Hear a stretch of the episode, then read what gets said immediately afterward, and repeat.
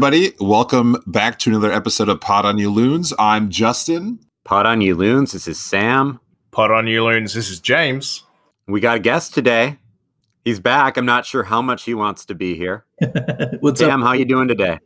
Doing doing good. Uh, happy to be here with all three of you. I think this is the first time that uh, everyone's been here when I've been on Have you met each of us at least once?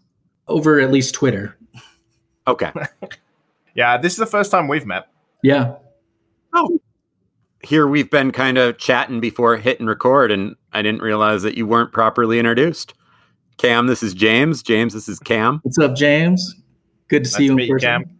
Yeah, same, man. I, I met Cam on this podcast. I met James like 10 years ago playing fantasy football.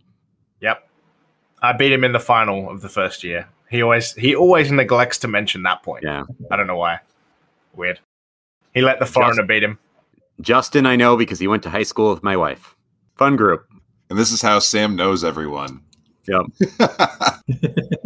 He just brings us all together.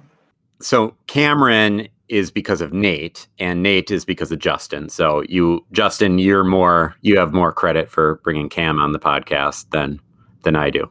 He's just a Chelsea fan, so he and I text more. Mm, that's okay. Oh no, another one? No, we've gone over this. He's the only one I've got. Also, I've been, literally Yeah, all I've got. yeah, I've been a Chelsea supporter since uh, 1995. So at least I'm I was there in the bad times too. Gianfranco Zola and Di Matteo and Yep, yeah. I have their jerseys. I also have uh, my favorite player who was uh, Gianluca Vialli. Oh yeah, Vialli. Oh man, that's that's bringing back the names. That is. That's when I was a kid, like a real kid. like kind of 98, 99 was when I really started getting into to football because I was finally old enough to understand what was going on. Nice. All right. Well, we got just a few news items before we really get into things. Patrick Weah of the Loons, he is in Spain right now, training with Real Betis. That is pretty cool. I don't know. Besides that just being pretty cool, anyone have anything they want to add with that? I mean, the dude gets to play with a La Liga team, like gets to train with them. I think he was quoted on Twitter or he tweeted himself saying like it's just a totally totally different vibe. Like they have a totally different way of going about things and it's like insane for him. Yeah, I know Dayne St. Clair has gotten to train with Aston Villa before. I think maybe Gasper and Dotson have trained overseas before as well, but yeah, it's pretty cool. This might explain why uh, Patrick Weah was ex- like hanging out with Emmanuel Reynoso and Ramón Ábila in his free time. Brush up on that Spanish before going and hanging out in La Liga. Hopefully, he's laying off the sangria.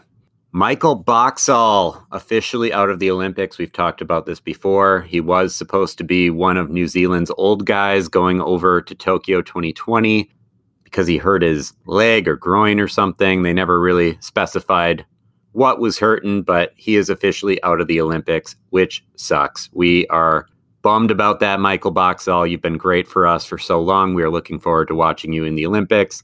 With the US not in and Michael Boxall out, like I officially don't really care about the men's soccer tournament in the Olympics anymore. Yeah, fair enough. Makes sense. One day you guys are going to make the Olympics. I believe in you. It's been like the past two or three we've missed out on. Cameron, do you What? know why we can't be successful in qualifying for the Olympics? Because we're not that. I mean, we're all right, Or- right? Like we or the should be able World to Cup. do it. Or the World Cup. It was just one on World mix. Cup. Dude, James, lay off. It was just one World Cup. We know when we missed it a while back, it was Caleb Porter's fault. He was the coach, and he somehow failed up to become the coach of Portland. That's I don't know. Caleb Porter just somehow fails up all the time, and so we can blame Caleb Porter for the downfall of the U.S. Olympic soccer men's soccer team. I'm, Gotta I'm, love just a random dig on Portland. I'm, I'm not even sure that's the first time we've even talked about Caleb Porter failing up in this podcast either. No, he's fairly definitely sure. It sure comes that's up anytime Cameron's on. Yeah. I mean, I I did say I've heard this before. I did say he has the most punchable face in the history of the MLS on an official MLS video. So yeah, that's awesome. Oh, I love that. Yeah, like, do you have a T-shirt made yet, Cameron?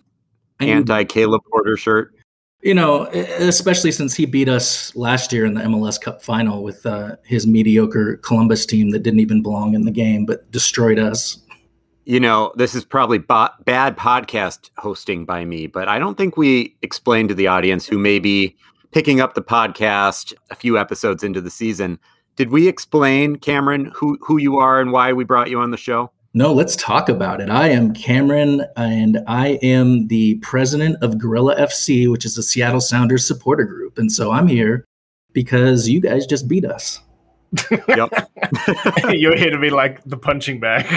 Right. Cameron, I mean, I can't. I give. I'm. I give you credit for not starting with an excuse because all I'm seeing is Seattle fans everywhere complaining about how what was it? How many injuries? How many? How many people out of the lineup? Nine players out, seven. seven sucks so bad. We we had to play a 15 year old at one point. That was an emergency signing from a USL team. No, I mean Hey. you lose some that- games, and you Is know, that number 84 you're talking about? Uh, no, no, he. He, he 95. Atencio, Atencio is on our, our team. Uh, he's on the first team. There was a, a guy who came in the, right at the end of the game with Atencio. It was like a 15 year old, but the Um, reason I bring that up is uh, I was sitting. I've never sat closer before. We were in the front row, and it like during the half, like the the reserve guys go out on the field and like kick the ball around, and my stepmom was like, "That guy looks really young." So I think he was. It was whoever. It must have been your the, that guy because he was like kicking the ball back and forth. Number eighty four. That's why I ask. But Yeah, just no, some we- really, really baby faced guys out there on the the pitch for sure. We actually have a 16 year old, an 17 year old, and a 19 year old on our first team, but they're usually on the bench. But uh, we had to bring up two like 15 year olds from our from from Tacoma Defiance because of uh, emergency hardship signings. Wow, that's they, crazy. they they mentioned that in the podcast uh, in the in the commentary. They were like, "Well, I mean, uh, Seattle's got uh, like one substitution that could play striker, and it's like he's like seventeen or sixteen or something." So, like, yeah, wow. Yeah, it's it's emblematic of a problem with the MLS, which no team should have to face. Is they play during international breaks, and that should not be a thing. I agree, right? We just went through that with Lod and Italia and Gregish. Gregorish. Dayne St. Clair is away now. Not that he was starting for us, but I, I get it. I totally get it. Let's get through just a few last news updates before we get into the game and let Cameron kind of vent. Uh, right? It's, I will say, one of my favorite things to do. And usually, Cameron, like, usually you come on after you beat us. But one of my favorite things to do as a Packer fan is I love to listen to the local sports station here in the Twin Cities, KFan, right after the Packers defeat the Vikings or right after the Badgers defeat the Gophers.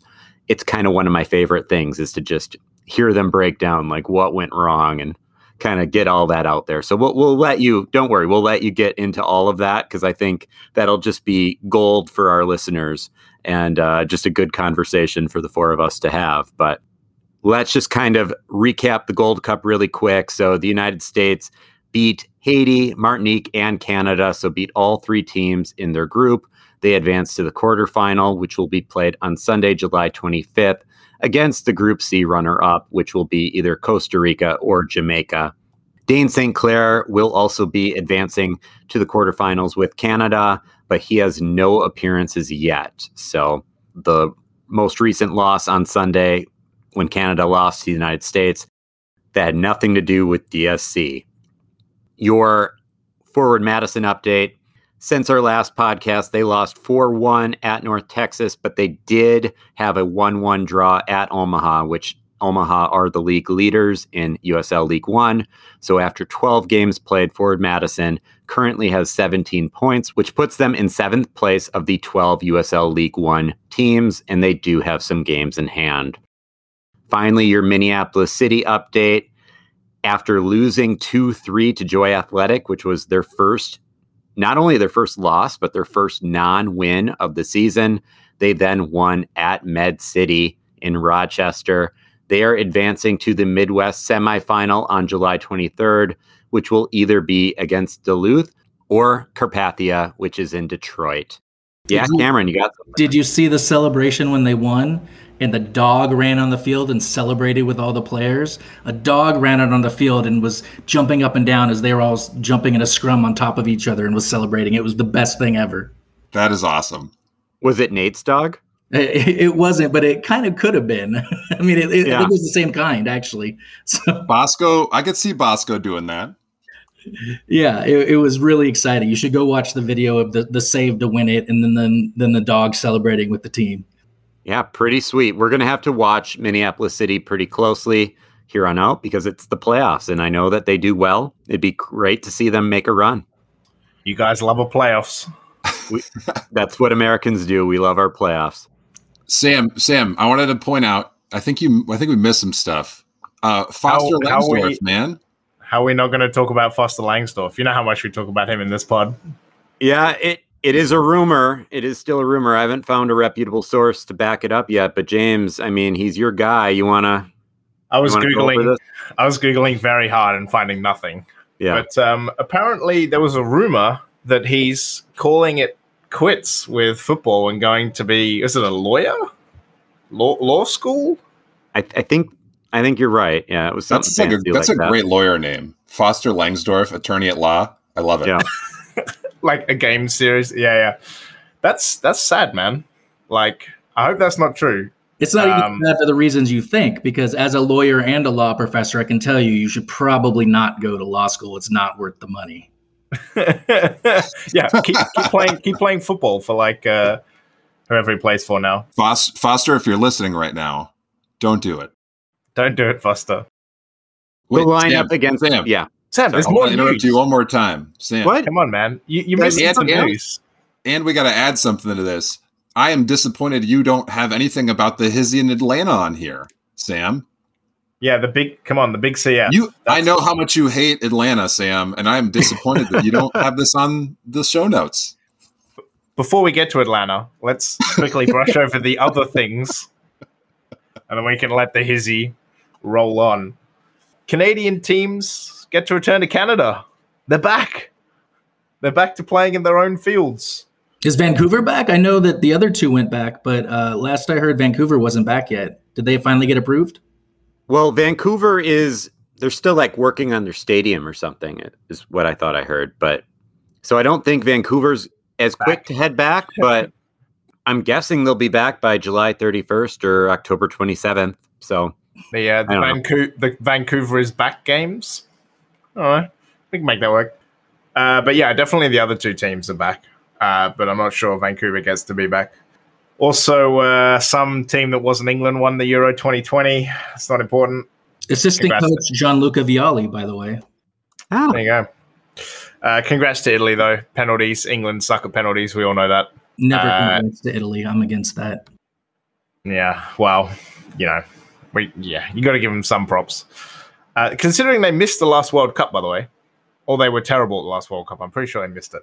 And Argentina won the Copa America, which, fun fact, Messi's first trophy for Argentina. yeah. Yeah. Finally got one. Yeah, I think he won the Olympics with them, but yeah, besides that, which isn't a major tournament for the men's.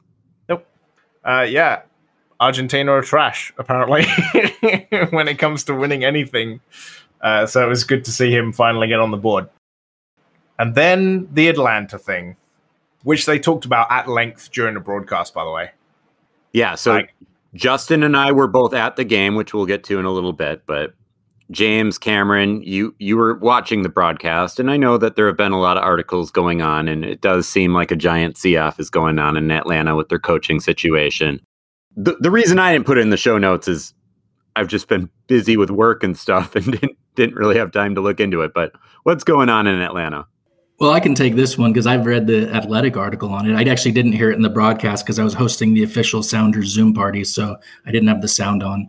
Uh, we do that for all the away games with uh, the Alliance Council and Gorilla FC. But their coach turns out is super over controlling and was denying water to the players and locked Martinez out of practice and and just alienated himself from the club. And now it makes sense why they completely fell apart. Yeah, he had he had a problem with how much water people were drinking at practice. Like that was one of the things. And then it came to light. I mean, maybe this was known already, but like he was at is it Vélez Sarsfield? I I'm sorry, I'm I don't know the Argentina team names, but that's where that's where Franco Fragapane played, and I think somebody else eating disorders. Yeah, like, like he he would he would find the players if they came in like if they gained any weight ever, they got fined. Wild. Wow. The, the, doctors had to step in. The team doctors had to step in and be like, no, they have to drink water or they're going to die. Like, this is how bad this guy was. And Atlanta's like way warmer than here. That's awful. Well, it's Jurgen Klinsmann's time. Uh, Frank Frank DeBoer said he'd take the oh, job. Yeah, also again. Frank DeBoer. yeah. That's like which which dumpster fire do we want to Jurgen Jurgen Klinsmann also says, "I will take the job." Right? you know, yeah, that, I'm, I'm just going to throw this out there. I will also be willing to take the job. I will remote coach Atlanta if they if they need it. You know, you wouldn't can... fly. You wouldn't fly to Atlanta for like the five months that they'd keep you if you're lucky. Like, I mean, let's let's yeah, face it. You're not going to last there very long. You'll get a nice payout, and you'll be able to fly back to the Netherlands. It's true. Yeah. I mean, that could work. I mean, it's just, it's crazy. Like when you think about it, it's just, yeah. I mean, no one likes Atlanta anyway, but no, there's there's there's limits, you know. like, also, I loved how they talked about that he denied them days off, where Heath also just denied his play like the Loons like last week. It was like, you're not getting those two days off because we suck we're gonna we're gonna work those two days. And hey, look, we got to win. right, but I think that's a little different though. Like mandated days off in the CBA. Oh yeah, fair enough. CBA is the collective, the collective bargaining, bargaining agreement. agreement. That's the one. I do think it's a little bit different. Like Atlanta is right. Like Josef Martinez has a little bit more sway, right? Like we always talk about Jose Mourinho, like why isn't he as successful in this day and age? And maybe it's because just players have more sway than they ever used to. So having that kind of old school coach, kind of the way you think of like a Belichick or like a Mourinho, that type of coach just doesn't fly the same way as they used to. Adrian Heath is probably that kind of coach. He just has much lower profile players. So, not saying that our players don't have any sway, but they're not the national stars that like a Josef Martinez is that can really like pull some sway over if a coach stays or goes. I mean, I think you saw that in Seattle at the end of Sigi Schmid's not career because he went on to LA for a short time before he sadly passed away. But you know, he and he and Clint Dempsey refused to speak to each other. Eddie Johnson hated him. Like he was, we there's a, a, documentary that came out where you see him just screaming at the team like army style. You know, like that doesn't work with people. I feel like that are millennials or younger. That's not how you run a team. And, and we've seen those types of coaches in all sorts of sports. And when they're winning, it's great. But as soon as you start losing, the players turn on them. And, you know, and then Sigi, of course, went down to LA where he, uh, I think they already had uh, Ibrahimovic, right? And uh, if they didn't, they had other big uh, personalities in the team, which he could not manage because you can't scream at superstars. They, they just, it doesn't work. Nope. Ibra- Ibrahimovic is a man and God unto himself, you know, like I don't know how anyone coaches that guy, to be honest. You don't. He coaches them. Yeah. Comes out with the team sheet. He just brings the, like the marker and is just crossing off like, nah, it's not going to work. But uh, all right, I, I didn't miss any other news stories. We should dive into Seattle. Yeah, you're good, Sam. We'll we'll we'll keep people updated as the pods go on about the Atlanta situation. all right, James, give us that sexy voice. Give us the rundown of the lineup. So lineup against Seattle played at home. We had Miller in goal. Uh, DSC is obviously playing for Canada. Starting from the left, we had uh, Chase Gasper, who is the only person, only player for the Loons to play every minute so far of the season. Uh, Dibassy, Kallman, and DJ Taylor on the right in his second start, third game. I tell you what, he looks good, by the way. Like, very solid. Uh, midfield was Trapp and Dotson. Will Trapp wearing the captain's armband? Uh, I saw. Attacking midfield, Fragapane on the left, Reynoso in the middle, Lod on the right, and forward was Adrien Hunou. Subs, we have three subs. So we had we had something, which is good. Uh, 74th minute, Hansen came on for Hunou, which was amazing.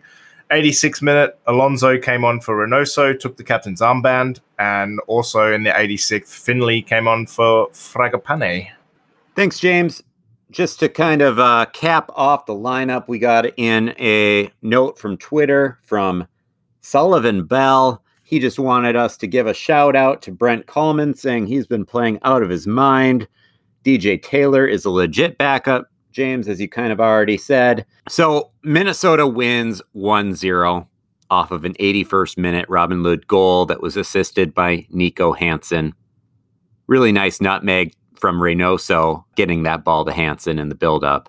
That's what puts Minnesota United ahead 1 0. But, guys, was it a penalty before that goal? Yes. Yes. Cameron, Cameron? knows. It deserved a yellow card for simulation, is what it was. But he pulled him down by the he he had his he had his collar he, like he barely touched him, and the guy tried to make a meal of it. I mean, this is a problem that I have with the MLS is they were letting them play that whole game, and so to call that would have been really soft. In fact, uh, there should have been a lot more cards given out during that game to both teams. I think, and so if you're going to let them play that way, you can't call that. I do think the league also needs to start carding people who dive. I just, I and and maybe this is because I am a right like we all were, except for James. We all were NFL fans before we were MLS fans, and in the NFL that would get called 100% of the time. What happened to Robin Lod. I was too. I was an NFL fan before I was an MLS fan. Oh yeah, yeah, yeah. But you you were not a you were not an NFL fan before you were a soccer fan. No, true. Yeah, but like, and and maybe that's why I'm I'm just like he he pulled him down by his collar. Like, I don't know how that is simulation. No, no to I be fair, I, the idea of letting. I only saw the replay quickly because I was hosting the Zoom, so I didn't analyze it very closely. But at the time, I felt like it. W- he he made a meal of a, a little bit, a little bit of a touch. Well, and I wondered that about so Justyn and I, we we didn't sit together. I was significantly higher than Justyn, but we were on the opposite side of the stadium when that happened. But there was a potential, like a lot of people wanted a penalty, I think on Hunou earlier in the game. And I kind of wondered if that was just a lighter touch, incidental. He goes down. I know the crowd really wanted a penalty there. I really wanted a penalty there. That doesn't necessarily mean that I 100% believed it should have happened. I just right I wanted the loons to go ahead, so I wanted a penalty. I thought that that one was a little bit softer, and thought that that one was a little bit more. Yeah, I can see just letting them play there. I don't know the Robin Lod one. To me, it looked like a penalty. To me, it didn't look like Robin Lod was simulating or anything like that. I was really I mean, far away in the stadium. I mean, the Hunou one was more like there was kind of like the elbow and the arm in the back, but it wasn't really like you know, forcibly pushing. It was more just kind of there and then he kind of went over. Whereas this one was more, there was definitely a tug on the collar. Not as much as in the final where uh, Saka got absolutely like yoinked back. But yeah, I mean, I think this was probably more of a penalty shout than the first one. But I also think that they probably could have gone to like VAR to have the ref have a closer look. I think. I think if the Loons hadn't scored, I think that probably would have been a closer look where he'd actually physically go over there and kind of check it out. Yeah, because there wasn't a stoppage in play, right? No. Before the potential penalty and when Robin Lod did get that goal, there wasn't a stoppage in play. So, yeah. So, yeah, if there was a stoppage, I think they definitely would have checked it out further than what they did. I mean, in the end, we saw a Minnesota United team that was the better team on the field the entire game, except for maybe the 45 to 60 minute mark. There was 15 minutes where the Sounders were energized and looked like they might do something, and otherwise, completely, especially the first half, completely lethargic performance by the Sounders. It, it to me, it felt like a midweek game more than a weekend game because it, it was like you're just trying to get through it you you don't you know you're missing a ton of starters. uh, you're just trying to hold on for a goal. And then in the end, it took two bad defensive mistakes on two defenders in the same play to let that goal in. So, so what do we think was the key to victory then for Minnesota? Was it Seattle's injuries or was it Minnesota's play? And Cam, do you want to just explain quick, like what was the lineup situation? And we, we won't, I'm asking, right? So it's not you right. giving excuses, but what was Seattle's lineup situation?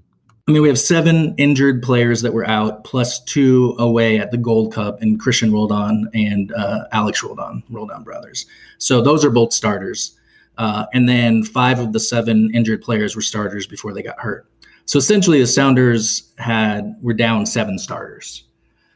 Obviously, not an excuse. They've been down five starters throughout most of the season, pretty much but you know you were playing with a lot of backups who don't play together a ton. You had people playing out of position but it didn't really matter. I mean we've seen the sounders all season long. I mean they hadn't lost a game and they've been playing without their starters. So you come in and minnesota is just the better team throughout the game. Seattle looked lethargic.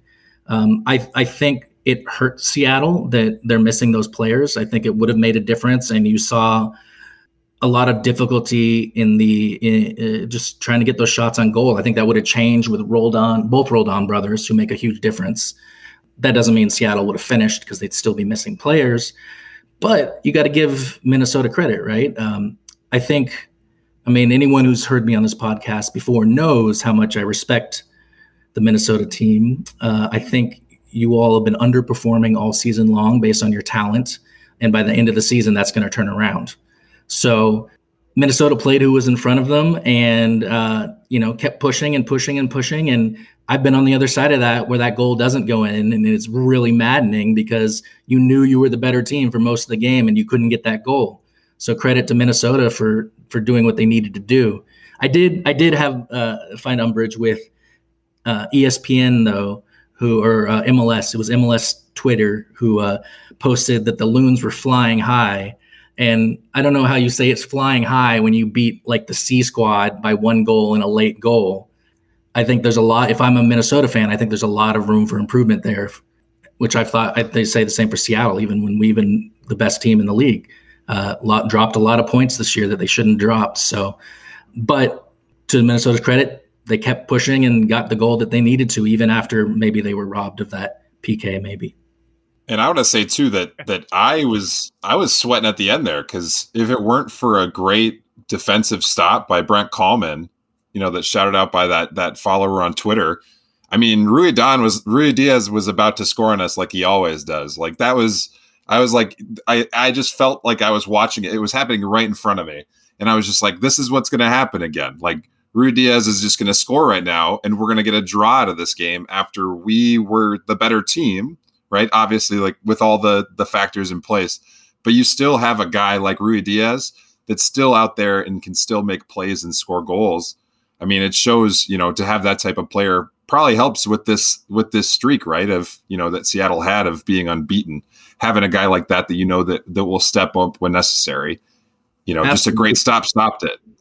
Yeah, I mean he him coming back from Peru, basically getting dropped from the Peru team, was the best thing that could have happened to Seattle because he would he would have still been in Peru. Well, I guess he would have been back by now, but uh, we had him for this stretch run here where we wouldn't have had him, and he's fired up. I think the problem with the game was that he, you know, he had Fredy Montero behind him, but Fredy wasn't getting much, wasn't getting the ball much, and so he was having to drop back as well because the the midfield just wasn't strong. Jimmy Medranda and um, and Danny Leyva, I mean, they're good players, but uh, they're not Nico Lodeiro. You know, they're they're uh, they're not Cristian Roldan. So uh, you're missing you're missing them, and uh, so I, we've seen that a few games this year, and, and it, it's really telling that Nico is missing because Ruidíaz has had to drop back a lot when he should usually be playing more up front. But yeah, he's the kind of player that just absolutely changes a game on a second notice. Like he can just flip it. Uh, and I think it's one of the reasons why Seattle was undefeated coming into this game was there was plenty of games that we should have lost that because of a great play like from him or on that we were able to to cinch out a tie or a win at the end. Yeah, and one thing they talked about, and I saw like Callum Williams tweeted, was that how good a job uh, Bakaye Dibassy did uh, over the game. Because even when I was watching the game, I rarely heard Ruidíaz's name called at all. Like they probably mentioned it like three or four times, maybe over the whole game. And there was the one corner that Seattle had, and they talked about him.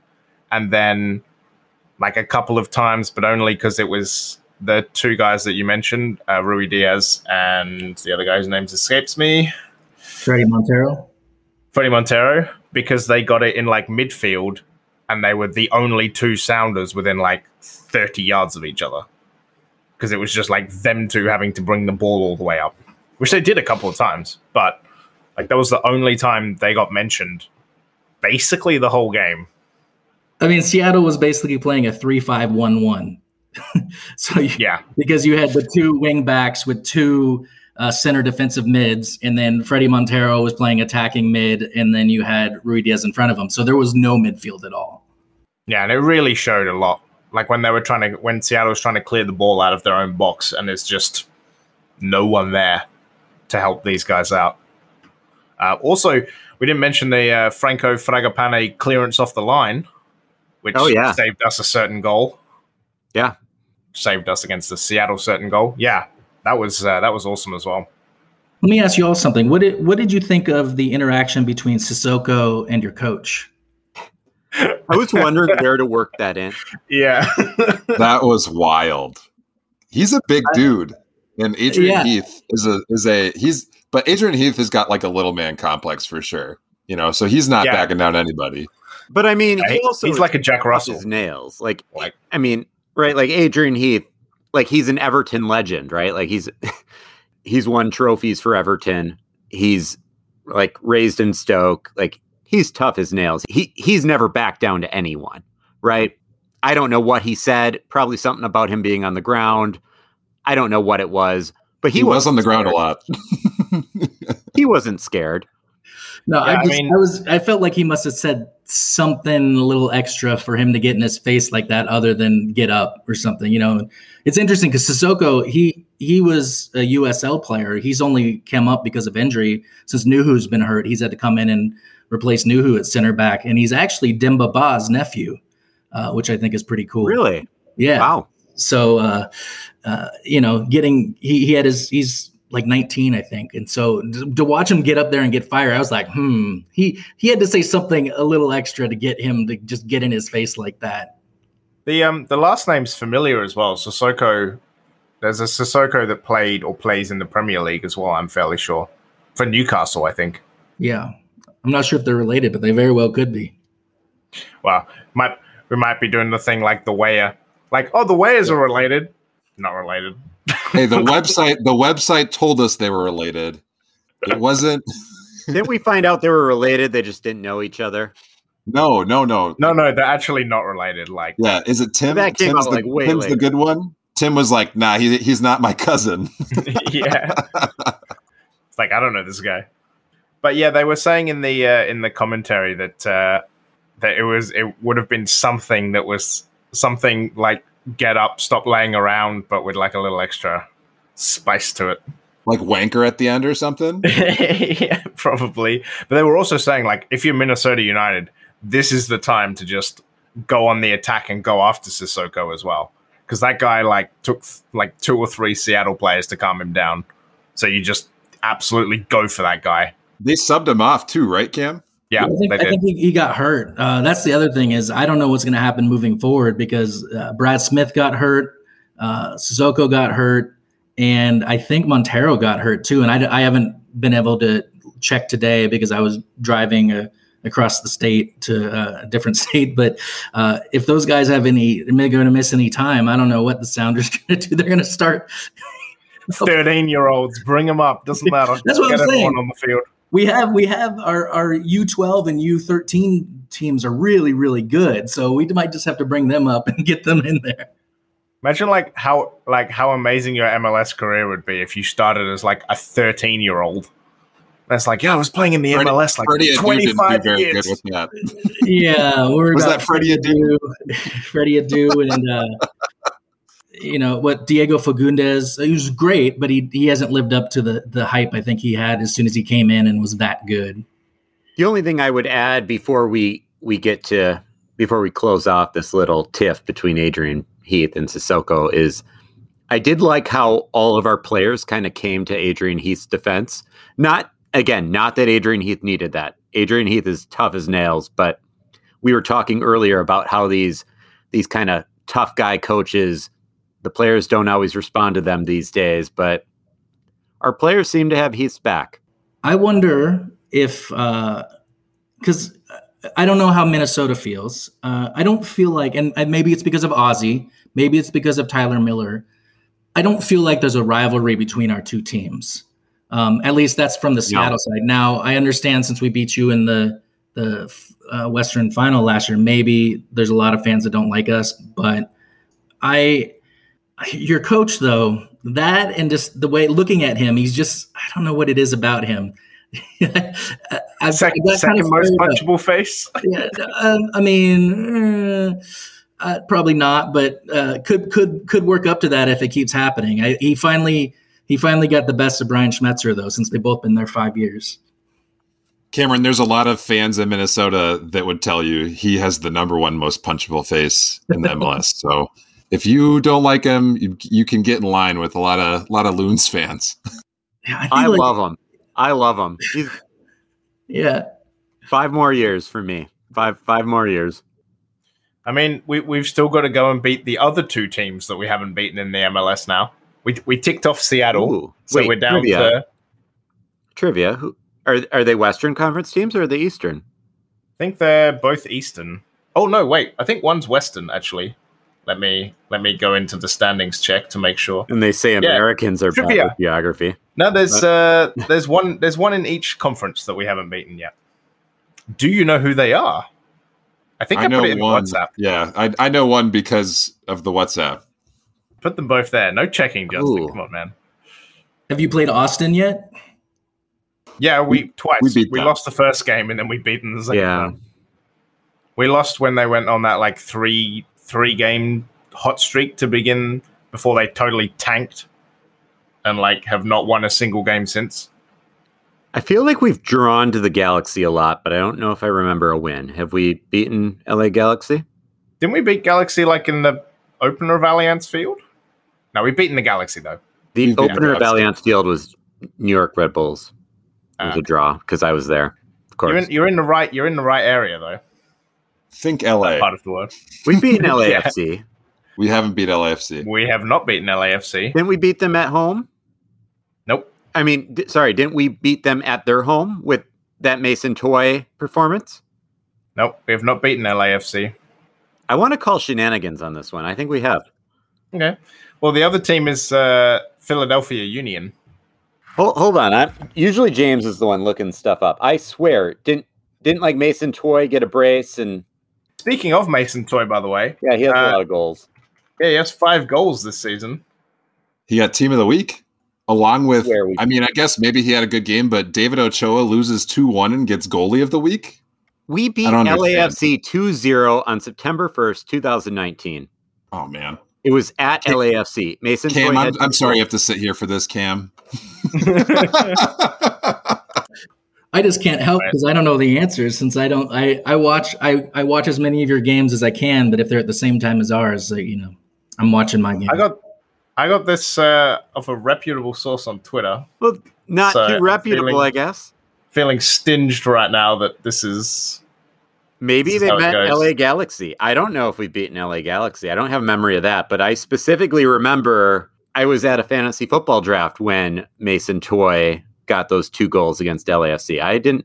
I know that one. Anyway, I mean, yeah. if, you, if you, want to get back at Sam, we can just talk about how uh, Rodgers is going to sign with the Broncos or Dolphins and see how he feels about that. I think it's the Broncos for sure. That, I hope that feels like the natural move. I hate the Broncos. we we don't we don't need to talk about the Packers, but I am I am green and gold and Aaron Rodgers, whatever. Thanks for the memories, Rodgers. If he goes anywhere, thanks for the memories. I'm not going to burn his jersey. Like I'll wear it again once he's retired, but I, I don't care what he does. Strong words. Okay. So bringing back our conversation to Seattle and Minnesota United. This is a silly question. Please, listeners, know I'm being silly when I ask this. Is Robin Lod our best striker? I mean, he scored the most goals. Is that what counts? I don't think so. Actually, is the answer no. I think I Hunou's close, either. man. Hunou's What's close.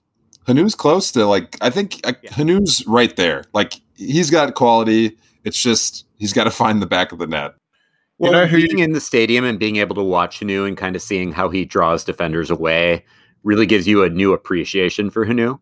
But Robin Lod is always in the right place at the right time. It was actually, I was listening to Grant talk on his podcast about this just, I think, last week. He was a little confused as to why anyone would sub Robin Lod off late in the game because late in the game, when you're trying to get a goal, he's always, he always knows where to be he just always knows where to be. And sure enough, sure enough, Grant was right. He knew exactly where to be for that connection off of Niko Hansen. Just beautiful. You know, statistically, he is our best striker Uh, yeah, right. with ex- expected goals. Uh, him and Hunou are like the same. Uh, he just edges Hunou on expected assists. Right. And obviously, Hunou was a late arrival, but Robin Lod was gone for the Euros. So, You know who else is uh, very good statistically? Ramón Ábila. yeah. As long as Man's not only started. people. Yeah, he's only started one game, but statistically, one of our best players. Can we talk about who your best goalkeeper is? Ooh. No. Next Probably question. No, no. Uh, He, he had a great game. yeah. He had a couple of great saves. I think he was our player of the match, according to the uh, broadcast. I'm pretty sure they listed Tyler Miller as player of the game. I love Tyler Miller, and and the reason why he's not in Seattle anymore is because he deserved a chance to start. He was that good, and he wasn't going to replace Stefan Frei. You mean that's just not going to happen? And they sent him to LAFC, where they have terrible defense, and they just put him in a bad position every single time. So I feel like if you all stick with him, he's going to be a uh, you know, Stefan Frei, Nick Rimando, uh, you know, style goalkeeper that could be back there for a really long time.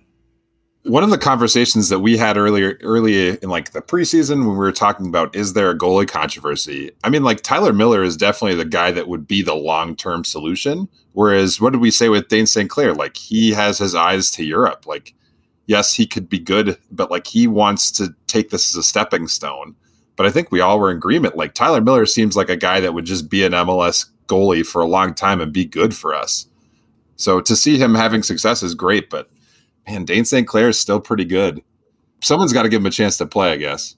Did you see uh, Stefan Frei's Twitter, by the way, after the game? Because they posted a graphic of the Sounders team and they had his face and Cleveland's name. So it was like, I'm halfback. Let's go. yeah, and and the the announcer she kept saying calling Steph Cleveland Stefan Frei as well during the game. So uh, it was it was pretty funny. I mean, I get it. They're both named Stephen. It can get confusing. Funny. Oh, one thing they also mentioned during the broadcast, which is kind of like the segue after Striker, is they were talking about. They mentioned uh, that the Loons have had nine shots, and then there was the quip like, uh, "Yeah, we all know Kindra. How many of those have been on target?" yeah, that hasn't gotten better yet. Yeah, we we really suck at putting the ball on the on target.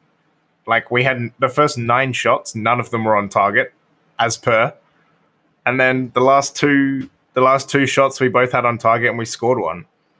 I mean, if I was Adrian Heath at training, all I would be doing was like, you're just gonna shoot this ball at the goal to try and get it on target. Then you're gonna run with the ball at the goal and shoot. Then there's gonna be a defender and you're gonna shoot. Like just you just do a lot of shooting at the goal with and without pressure because we're just terrible.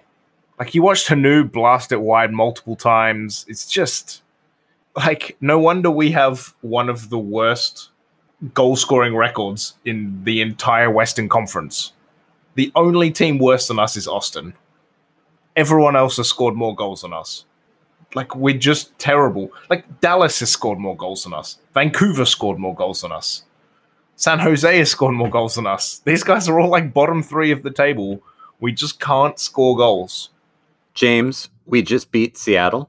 Let's Yeah. uh, stop comparing us to Vancouver, Dallas, and Hey James, all you need is one to win, baby. Uh, a Seattle team that I think had only given up eight goals all season long and only two in the run of play. What's nine now? burn. So let's let's just kind of close this off by Justyn and I were both there. It was Justyn's second Loons game in person this year. It was my first. And actually, because I I accidentally sat right next to the Seattle supporters um, because I was trying to find a ticket where I knew there would be shade because my wife is pregnant and uh, I, I didn't want her to get too hot. So I ended up far up, far up into the stadium, right next to the Seattle supporters. And I know that Cameron recently, he didn't travel to Minnesota for this game, but he recently traveled with Seattle to Colorado. So we can all just kind of talk about the stadium experience. First of all, Justyn, how was it? I saw the view from where you were sitting. You were row one. How was that? Man, that was that was different. It was really awesome in the first half when we were on offense because like you're right there.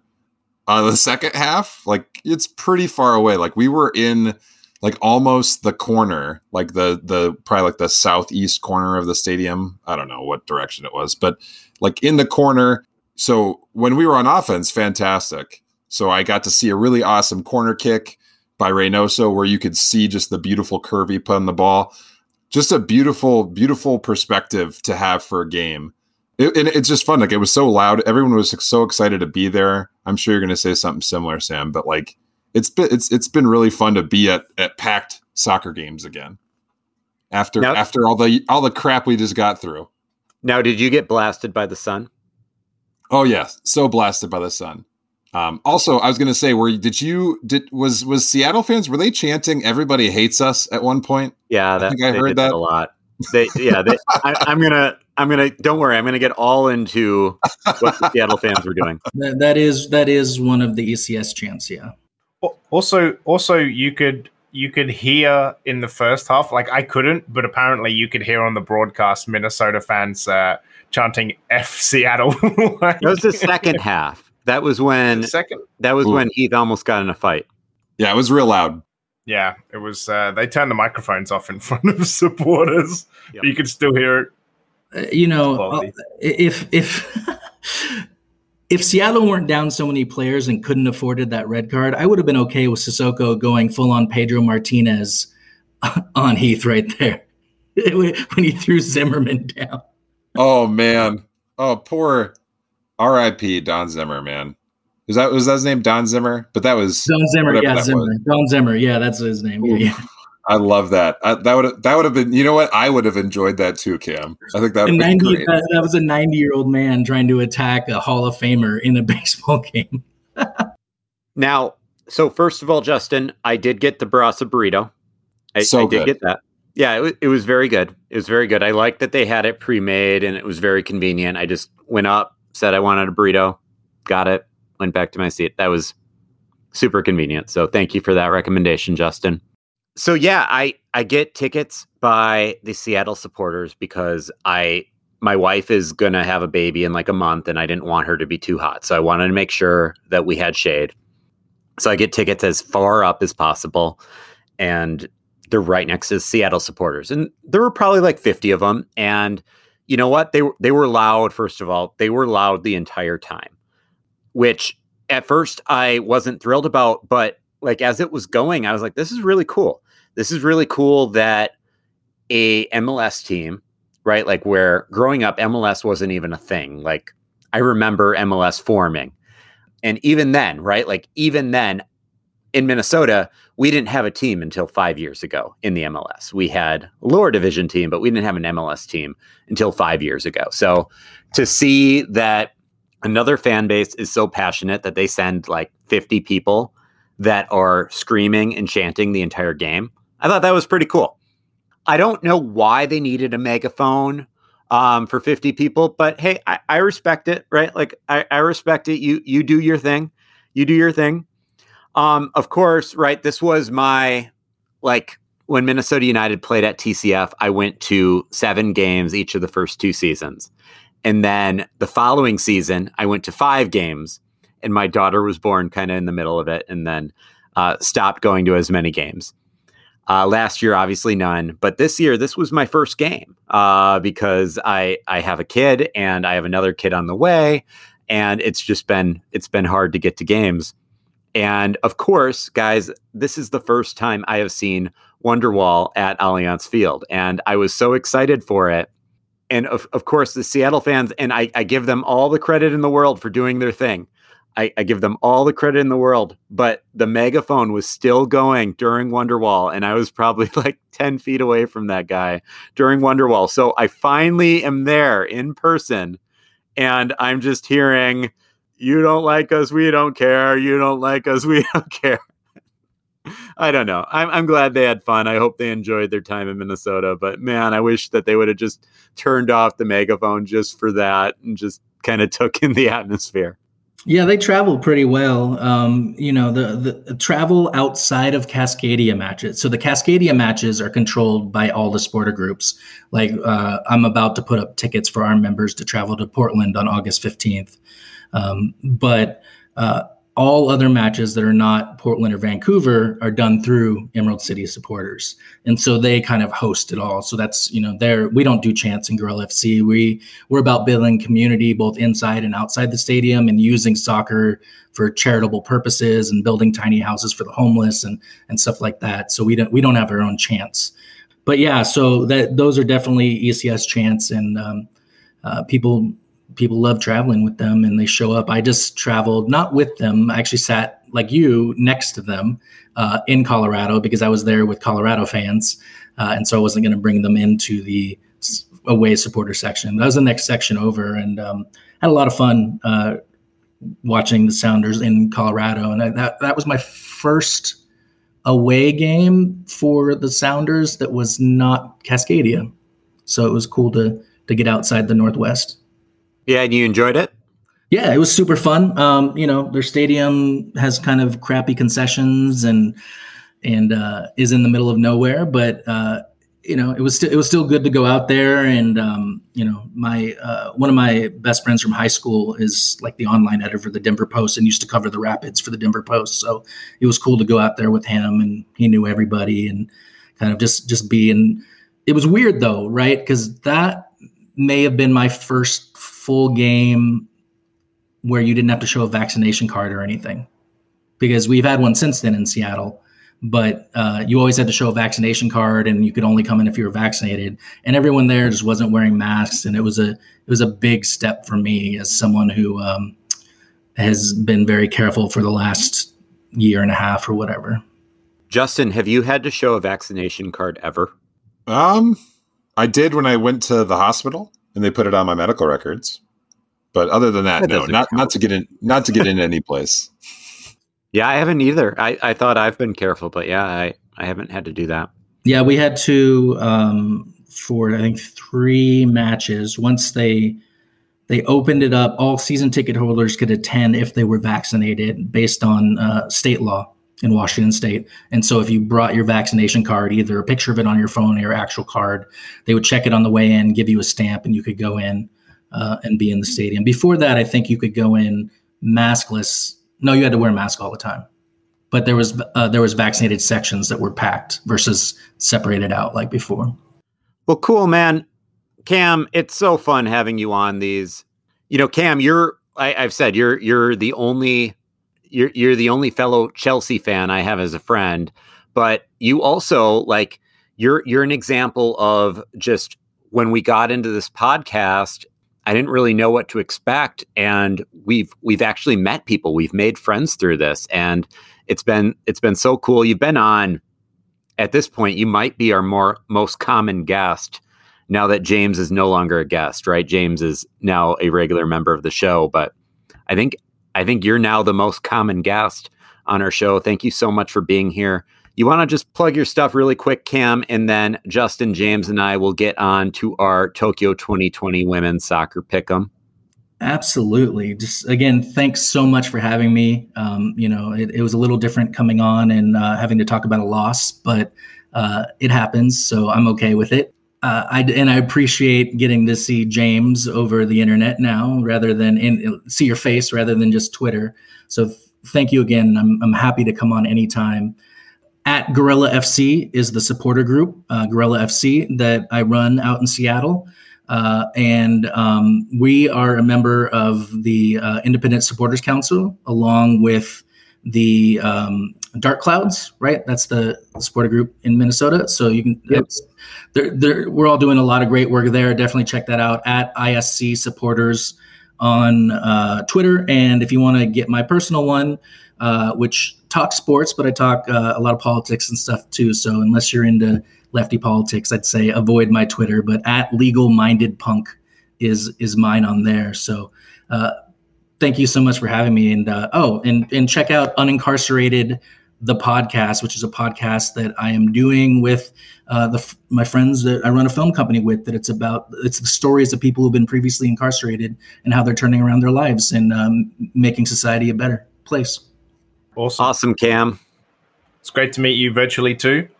Maybe we can do it again after the 11th of September, where hopefully ah. we have another win in Seattle. Sounds great. You know, you know and maybe you introduce us to this Denver guy too that used to write for their newspaper. Well, I'd be happy to. Yeah, I, would yeah. be happy to. Uh, Dan Boniface, I'll, I'll connect you with him. Nice. You know how MLS teams are and playing away from home. Terrible. Thank you so much. Thanks, mate. All right. Well, now it's just Justyn, James, and I. And don't go anywhere because we have our Tokyo 2020 women's soccer pick 'em, just like we did for the Euros. That was so much fun, at least for us. I don't know if you guys really cared as much. I, I think our episode where we did the Euro 2020 pick 'em, I think is one of my favorite episodes. So I'm hoping you guys enjoyed it, but for us, it, it was just so fun to kind of watch those games with a little more invested interest because we had we had our teams that we are cheering for. So, guys, here here are the rules for this time. So it's it's a 12 team pool for the women's Olympics. So that means that it's just going to be the three of us. We're not bringing Doomsday Jeremy, the fantasy football guru. We're not bringing him on. But this is a fantasy football style draft we have a draft order that is snake style and it is determined randomly. There are 12 teams and there are three of us. So that means that each of us pick four teams. But here is the thing the USA is a heavy favorite. So that means if you pick the USA, all of your remaining picks are now at the end of the draft. And the winner of the pick 'em will be determined by whoever picks the gold medal team. So the key to winning is to just have one of your teams win gold. Any other wins along the way don't count towards the points whatsoever, as we did with the Euros. It's gold or nothing. You guys all ready? Can, can, we, can we also just say congratulations to Justyn, by the way, for winning the Euros pick'em? James, I I held back. I, I, you were you were a sad human being after that game. I I I, I was, I was definitely I was definitely hope like I, I would have been okay with England winning um, and not having me be the champion of the pick'em. Uh, but it was very fun to know that I picked the team that won. In Italy, man, they were fun to watch the whole tournament. So I'm sorry for you, James. I hope I I hope I did a good job respecting you and your sadness. Um, but but know that I I was happy on the inside. Yeah, it was pretty much uh, as my girlfriend can attest. Like two minutes in, England score, and it's all like super amazing, and then uh, it's it just like it was like a, a linear a linear line that just went down in excitement level as we got nearer the end of the match. But no, you won uh, 80 points, 80 yeah, points nuts. overall. Not a bad effort. In fact, incredible effort considering that you had Poland, Scotland, and North Macedonia put up two points between them in the group my, stage. my my heart led me astray, but I am thankful for Spain for figuring it out and for Italy for being the best team in the tournament. James, also, I just I I know what it's like as a Minnesota sports fan to feel that sadness, so I was not about to to rub it in your face. I will I will gladly. Sam has Sam has seen enough championships in his sports teams that if his if one of his teams is, is having a bad moment, I will I will make fun of him during that time, but not you, James. I you like appreciate that, losers. Justyn. You like losers just like me. yeah. He's an Arsenal fan. Although we can point out definitely that Sam came last in this pick'em. So much so, uh, if Sam Sam, if your team would have made it to the finals, I would have won anyway. Yep. Yep. Yep. If Denmark had beaten England, Justyn would Denmark- auto win. Denmark just ser- like is just Cinderella. Cinderella's through this thing. I still win the tournament. So yeah, Amazing. But yes, Well, guys, guys, I did a random name generator, and There you go. guys are teasing me right now, but I get the first pick. So ooh, will Sam sa- pick? who's second pick? second pick is Justyn, third pick is James. USA Sam? So you know, here here's the thing, right? Like, so if you pick the USA, you're basically saying I'm gonna have the USA versus the field. Now, the USA, their odds basically their their odds are 50-50. That that's what the betting odds are for the USA to win it all. The USA has won two thirds of these competitions. So there have been six women's Olympics soccer tournaments since 90, 1996. That was when the first one was. And the USA has won four of those, including three of the past four. Uh, they Was did that- not was win Japan? 2016. Was it Japan that beat us? I think. Germany won 2016. You might be thinking of the 2011 World Cup. Oh, Where Japan that's what it was.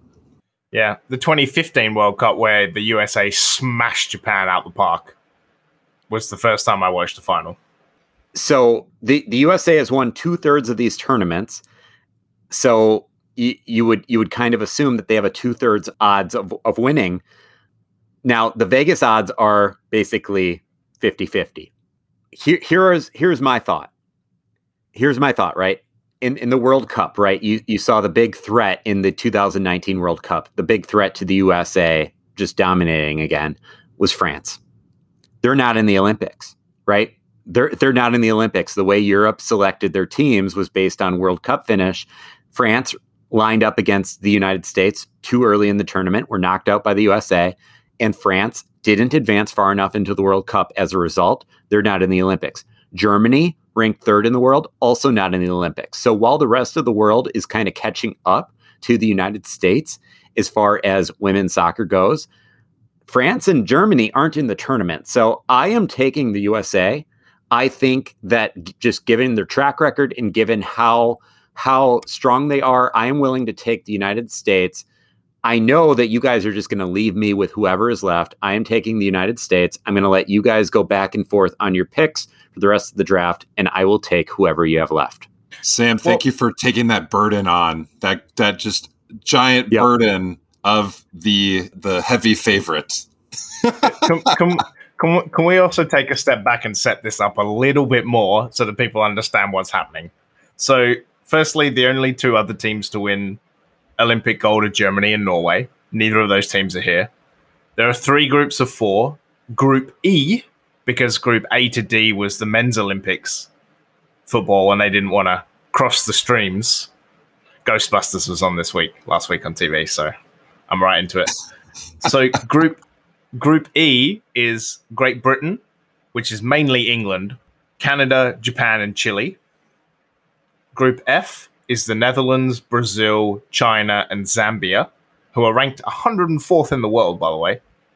Uh, and Group G is the USA, Sweden, Australia, and New Zealand, which is an insane group, by the way.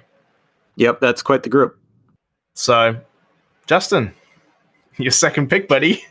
Oh yeah. Well, uh, I I only prepared to pick USA, so uh, I don't know what to do. Uh, just kidding. Uh, I am going to go with. I'm sorry, James. Uh, I know that you live there, Damn it. but but uh, Danielle van de Donk has to be just it's too good of a name to pass up. So I'm not even going to try to pretend to to pronounce this Vivian name. Vivianne Miedema. I heard she's good. She is exceptionally good. Uh, I plays guess for I'm gonna have to remember it. I'm just gonna. I guess I'm just gonna have to remember her name now, huh? Yep. I think she's like the top scorer in the women's Premier League like ever, or one of the top scorers like ever. She is genuinely insane, which makes me very sad that I, that I don't get to pick her.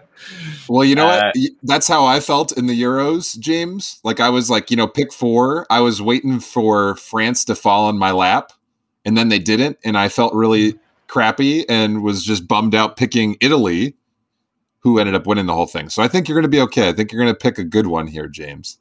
Well, I mean, put it put it this way: since she started in 2011, she's played 198 games, and she scored 175 goals. So she's That's a lot of almost scored a goal a game over her entire career. Ah, yeah, pick three. Oh, I also get pick four as well. Perfect. Um, I'm going to pick. Uh, do I really want to pick Sweden? Well, I'm going to pick Team GB uh, obviously, because England is crushing life. Maybe they bring football home. Yeah. So actually, funnily enough, uh, three years ago today, I was watching the women's Euros because they played in the Netherlands. So I watched England beat Scotland six 0 that day, and then lose to the Netherlands in the semi final. And the Netherlands are current Euro champs. I think, however, I'm going to pick. The only reason I'm not picking Sweden is because the group of USA, Sweden, Australia, and New Zealand is stacked. So I'm going to pick Brazil because Netherlands, Brazil, Ooh. China, and Zambia. I think uh, I think I can. Uh, I think that's going to be all right. Does Marta for, uh, still play? Does Marta still play for Brazil? She was like the female Ronaldinho. That's what they they billed her as like ten years ago. Yep. Uh, she- yes, I think so. I think she still plays for the Orlando Pride too. Yep. Yeah, she'll be at uh, she'll be at the Euro- at the, the Olympics. So I pick Brazil. That's my pick. Okay. I mean, I got to pick Sweden because if I don't pick them, you're going to pick them, and you're going to just get them later. Uh, and I'm gonna, you know what? I'm gonna give you the ability to pick pick one of your homelands by, and I'm gonna pick America's hat. You know, I think I think the USA is great. Um, and I, you know, I have respect for Canada. There's a lot of times where I've told my wife, I wish we could move to Canada, but they won't let us in. So, uh, Canada all the way, Canada all the way. Fair enough. Uh, I'm just gonna continue going down the list. I mean, I didn't pick I didn't pick Sweden, um, which kind of makes this look stupid, but I'm gonna pick Australia. You're gonna pick Um, what I country? mean, Sweden was I your love, second. I love hearing you say that. By the way, James. Australia. No, I didn't pick Sweden. I left Justyn to pick Sweden. Right. That that's what I mean. Like Sweden would have been your second pick. Yeah, yeah. Um, but I'm going to pick Australia uh, because I genuinely think we have a really good chance. Um, Sam Kerr is just, you know, Sam Kerr also played international cricket as well. By the way, like was a two two international sport woman. And Sam Kerr of Chelsea. yep, Sam Kerr of Chelsea. Well, there's three players that play for Arsenal, so there's, you know, there's rep there. But Sam Kerr is definitely Sam the Kerr better player. Um, and I'm going to pick uh, Japan because I know Japan are a good team. And they beat the USA before when it mattered. All right. Justyn, who are you going to leave me with? I am going to hope that when they enter the pitch, they do the haka. I'm going with New Zealand. Ooh, Ooh, I would love that, Oh. and, and also just you know, in in memory of our friend Michael Boxall, I'll wear my mock, Michael Boxall jersey while I watch their game. That just showed up in the mail, by the way, Sam. I got my Michael Boxall jersey now. nice. nice, nice. Yeah, I got my I got my uh, Hassani Dotson one right before the game, so I got to wear that one to the game. Nice. So I guess the important question for you, Sam, is which order are you picking? them? So you can say, look at what my last pick did. I mean, I am personally very excited to have China.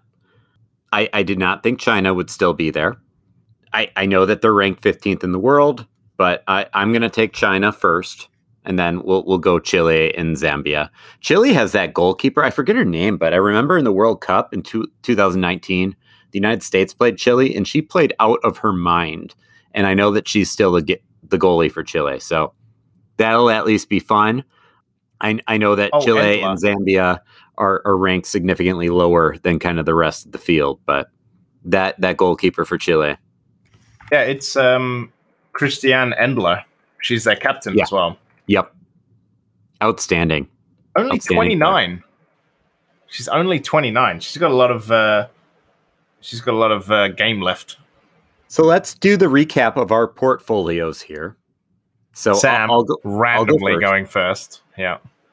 Whatever, guys. I just lost the Euros, so I have the USA. So it's pretty much if the USA win, I, I'm I'm good because I don't I don't really have much else. I have the USA, I have China, I have Chile, and I have Zambia. Justyn, who do you got? I got the Dutch, the Swedes, America's hat, and New Zealand. Kiwis. The Kiwis. Kiwis. Yeah. Uh, the, better than Australia, right? Like, aren't they better? Is that No. Is there a rivalry? Is there any No, sort no. of rivalry rivalry between Australia and New Zealand? Very much so in every sport you can imagine. Really? Rugby, hockey, football, everything. There's cricket. Everything is a rivalry. There's no there's no sport where there's not a rivalry. Basketball, netball. Tra- we call it the Trans Tasman rivalry because the Tasman Sea is the one in between us. Hmm, nice. Yeah. So the Trans Tasman rivalry is alive in every single sport that we that we play against each other. And uh, yeah, I got uh, Team GB, Great Britain, uh, Brazil, Australia, and Japan. I like that. That's strong. And you have two of the countries you have citizenship for. That's pretty sweet. Yep. So you didn't get you didn't get the Netherlands, but Yeah.